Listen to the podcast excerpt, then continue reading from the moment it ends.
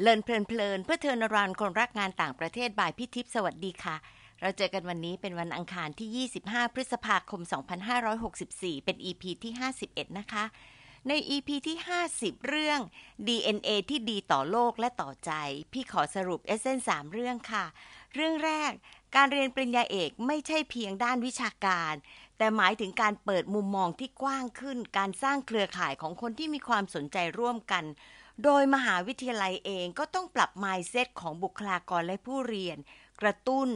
และไกด์ให้ผู้เรียนหา passion ให้เข้ากับการเปลี่ยนแปลงที่เกิดในโลกได้ทันนะคะ ข้อ 2 เรื่อง climate change เป็นเรื่องของทุกประเทศทุกคนและทุกวัยที่ต้องเข้าใจ ต้องลงมือทำอย่างจริงจังและต่อเนื่องค่ะ ข้อ 3 อาชีพใหม่ที่ต่อยอดจาก climate change มีหลายอย่างในแทบทุก sector ตั้งแต่นักวิชาการ consultant ช่างภาพเพื่อสื่อสารเรื่องสิ่งแวดล้อมไปจนกระทั่งเป็นผู้ประกอบการ เพื่อให้มีการพัฒนาด้าน climate change ครบวงจรของ ecosystem ได้เลยค่ะสำหรับ EP นี้เป็น EP สุดท้ายของซีรีส์ที่พูดถึงงานองค์การระหว่างประเทศ หรืองานที่ทำทำในต่างประเทศนะคะ ครั้งนี้จะเป็นประสบการณ์ของผู้ที่ทำงานในต่างประเทศเกือบตลอดชีวิตที่ผ่านมาเลยล่ะค่ะ พี่ขอตั้งชื่อร่วมกับแขกรับเชิญเลยนะคะว่า จากลูกโลกสู่โลกจริงค่ะ พี่นึกถึงนุ่มณวันผู้วรวันมาสักพักละค่ะ เพราะว่ามีโปรไฟล์ที่น่าสนใจมากมาโดยตลอด เคยคุยกับคุณพ่อของนุ่มเมื่อ 20 กว่าปีที่แล้วนะคะ และยังจำได้จนถึงทุกวันนี้ค่ะ คุณพ่อพูดว่านุ่มอยากไปท่องเที่ยวหลายๆ ประเทศ แล้วก็ที่ไปได้ตอนนั้นเนี่ยน้องก็ยังรู้สึกว่าน้อยไปค่ะ ตอนนี้ก็สมใจเลยนะคะ ปัจจุบันนุ่มเป็น Regional Director of Community Support Operations APAC ที่ Airbnb สิงคโปร์แล้วก็เป็นหัวหน้าทีมด้าน Community Support ของ Hubs ต่างๆ ในเอเชียแปซิฟิก นุ่มเป็นที่รู้จักกันเลยค่ะว่าเป็นผู้นำทีมด้วยใจ และมีประสบการณ์อย่างมากในการนำทีม ในช่วงการเปลี่ยนผ่านแบบพลิกโฉมด้วยค่ะ ก่อนที่จะทำ Airbnb นุ่มทำงานหลายปีที่ Google ที่สิงคโปร์ค่ะ นุ่มริเริ่มเรื่อง Customer Experience Operations ในภูมิภาค แล้วก็ยังนำ Cross Cultural Teams ทำธุรกิจผลิตภัณฑ์ด้าน B2B คือ Business to Business แล้วก็ B2C Business to Customers นะคะ ตอนนั้นจำได้ว่าพี่ยังขอให้น้องเครือข่าย Fulbright ไปเจอพี่นุ่มเพื่อที่จะได้พ่วงไปดูว่าใน Google เป็นยังไงบ้างด้วยล่ะค่ะ นุ่มได้ทำงานที่ตัวเองชอบมากเลยนะคะ แถมยังอยู่และทำงานใน 5 ประเทศ 3 ภูมิภาค แล้วโดยส่วนตัวก็จะเป็นคนที่สุนทรีมากค่ะ เป็นคนชอบเต้นบอรูม ชอบศิลปะการจัดดอกไม้แบบอีเคบานะของญี่ปุ่น แล้วก็แต่งกลอนภาษาไทย พี่จะคุ้นคุ้นมากเลยกับกลอนของนุ่มนะคะ ที่ส่วนหนึ่งกลายเป็นกล่องการ์ดอวยพรสำหรับเทศกาลต่างๆ ที่ขายเพื่อการกุศลค่ะ คนฟูไบรท์สองคนคือนุ่มแต่งกลอนภาษาไทย แล้วก็อโนไทยทีราสุรการหรือโน ซึ่งเป็นคนไทยอเมริกันมาแปลเป็นภาษาอังกฤษนะคะ ว่าไปถ้าจะพูดถึงนุ่มเนี่ยพี่คุยได้อีกเยอะเลยค่ะ แต่ว่าเรามาฟังนุ่มเล่าประสบการณ์ที่หาฟังได้ยากดีกว่านะคะ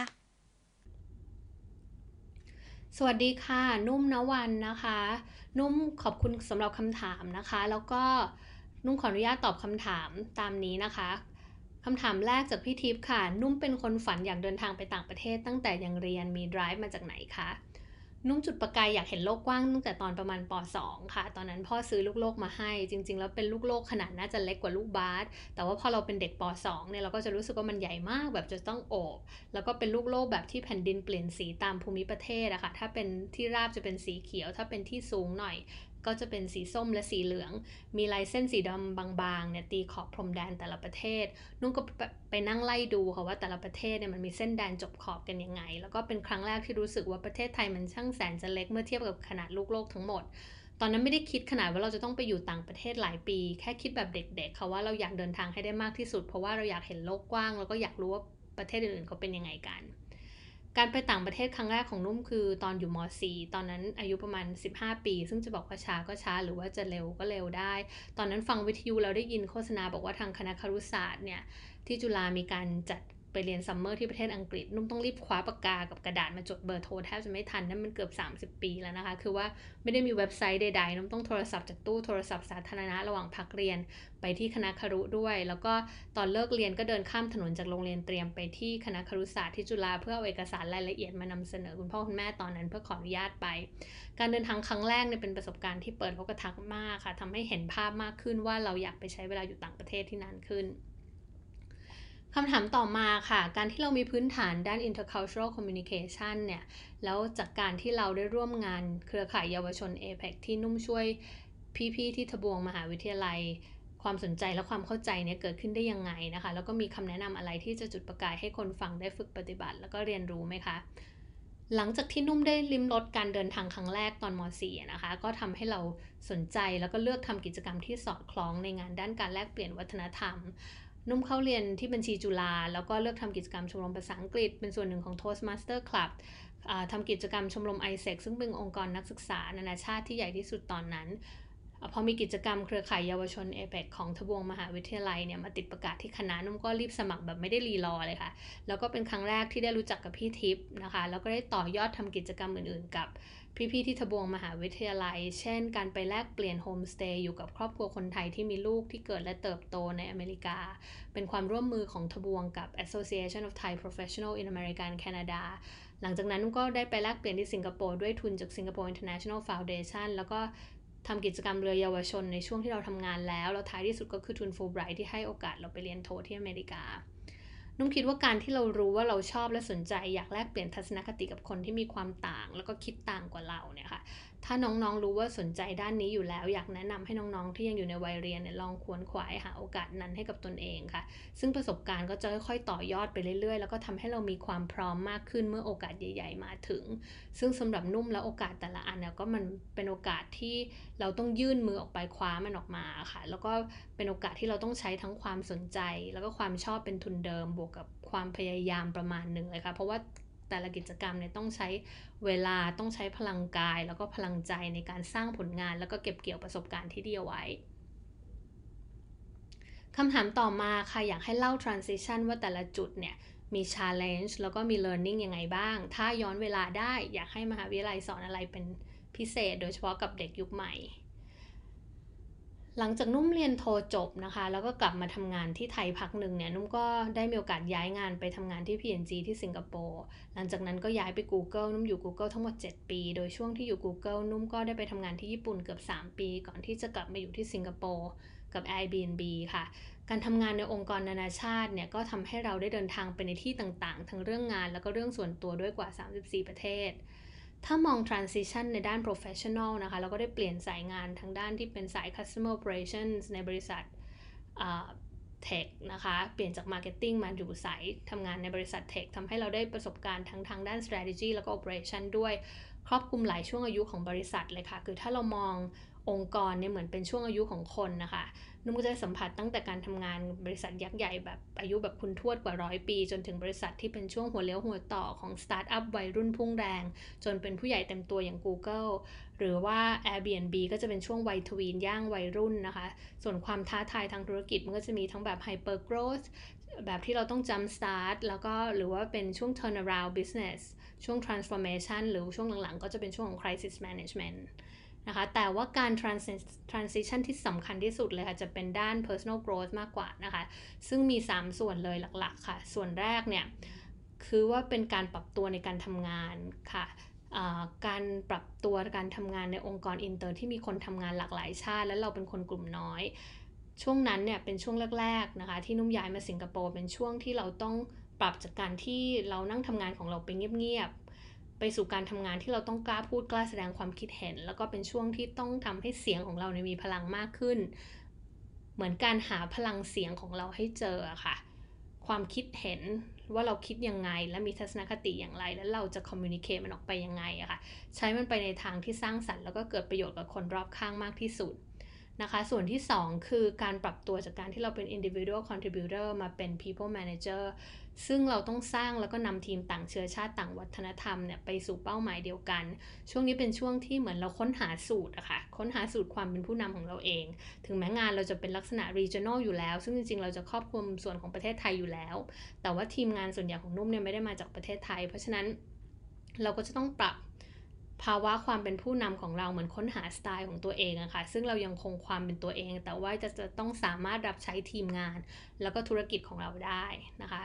ส่วนที่ 3 ก็เป็นช่วงที่พอเราโตขึ้นมาหน่อยในองค์กร เรามาไหวตัวทีเราก็จะรู้สึกว่า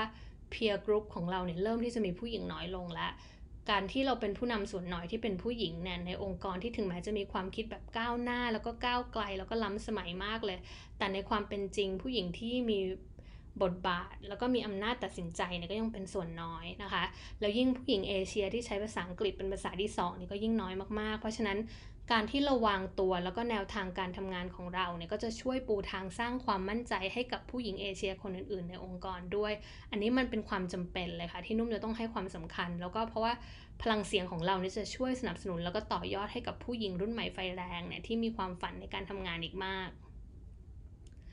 ถ้าให้มองย้อนกลับไปสมัยเรียนนะคะ ถ้าถามว่าเอาความรู้ที่เรียนในห้องเรียนมาใช้ในงานที่ทำมากน้อยแค่ไหนก็อาจจะต้องบอกว่าน้อย เพราะว่าคือนุ่มไม่ได้ทำงานตรงกับสายบัญชีที่เรียนมาโดยตรงนะคะ แล้วถ้าถามว่ามันเอามาช่วยในการทำงานต่างประเทศของเราไหมนุ่มคิดว่าน่าจะเป็นส่วนกิจกรรมเสริมอะคะ่ะที่นุ่มเล่าไปตอนต้นเนี่ยที่เป็นงานด้านนานาชาติของเราที่เราทำมาตั้งแต่สมัยอยู่มหาวิทยาลัย มหาวิทยาลัยนะคะ เป็นช่วงที่สร้างพื้นฐานที่ดีให้เรานะคะ สมัยนั้นนุ่มเรียนนี่กว่า 20 กว่าปีมาแล้ว เป็นช่วงที่โปรแกรมนานาชาติได้เพิ่งเริ่มเปิดตัวค่ะ นุ่มมาเรียนโปรแกรมธรรมดา แต่ว่าช่วงนั้นเนี่ยพอพอเราเริ่มรู้จักโปรแกรมนานาชาติ เราก็จะรู้สึกว่าเออมันมีความแตกต่าง ระหว่างโปรแกรมธรรมดากับโปรแกรมนานาชาติเนี่ยค่อนข้างเยอะ สมัยนี้อาจจะเปลี่ยนไปแล้วนะคะ แต่ว่าตอนนั้นนุ่มมีความรู้สึกว่า เราน่าจะมีวิธีที่เสริมสร้างให้นักศึกษาได้สัมผัสถึง ความสำคัญของการปรับตัวของการทำงานที่คนต่างชาติต่างวัฒนธรรมเนี่ยต้องมาคิดการใหญ่ตัดสินใจเรื่องใหญ่ ๆ แล้วก็ต้องฟันฝ่าอุปสรรคไปด้วยกันเนี่ยอยากให้นักศึกษาได้สัมผัสถึงตรงนี้ทั้งทางภาคทฤษฎีแล้วก็ภาคปฏิบัติ โดยที่ไม่จำเป็นต้องเรียนโปรแกรมนานาชาติอะคะ่ะ ถ้าเป็นไปได้ก็จะดีมากค่ะ เพราะว่าสมัยนี้ถึงว่าถึงแม้ว่าเราจะไม่ต้องไปเรียนหรือว่าทำงานที่ต่างประเทศต่อให้เราอยู่ที่เมืองไทย การปรับตัวในการทำงานที่ต้องมีเพื่อนร่วมงานจากหลากหลายวัฒนธรรมเนี่ยก็เป็นความจำเป็นในการทำงาน แล้วก็อาจจะเป็นพื้นฐานสำคัญที่จะสร้างความก้าวหน้าในการทำงานได้ค่ะ และถึงแม้ว่าเราจะมีสื่อกระแสหลักที่เข้าถึงง่าย ให้เข้าใจวัฒนธรรมประเทศอื่น ๆได้ค่อนข้างง่ายขึ้นในสมัยนี้นะคะ แต่ว่าเรื่องราวใน entertainment content แล้วก็ในสื่อหลัก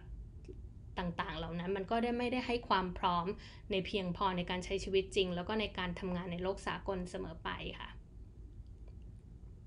คำถามต่อมาค่ะนุ่มต้องรับมือกับ diversity ในรูปแบบไหนที่คิดว่าพวกเราน่าจะต้องเตรียมปรับตัวเองบ้างไหมคะ เช่น ความแตกต่างระหว่าง gender ตำแหน่งอายุ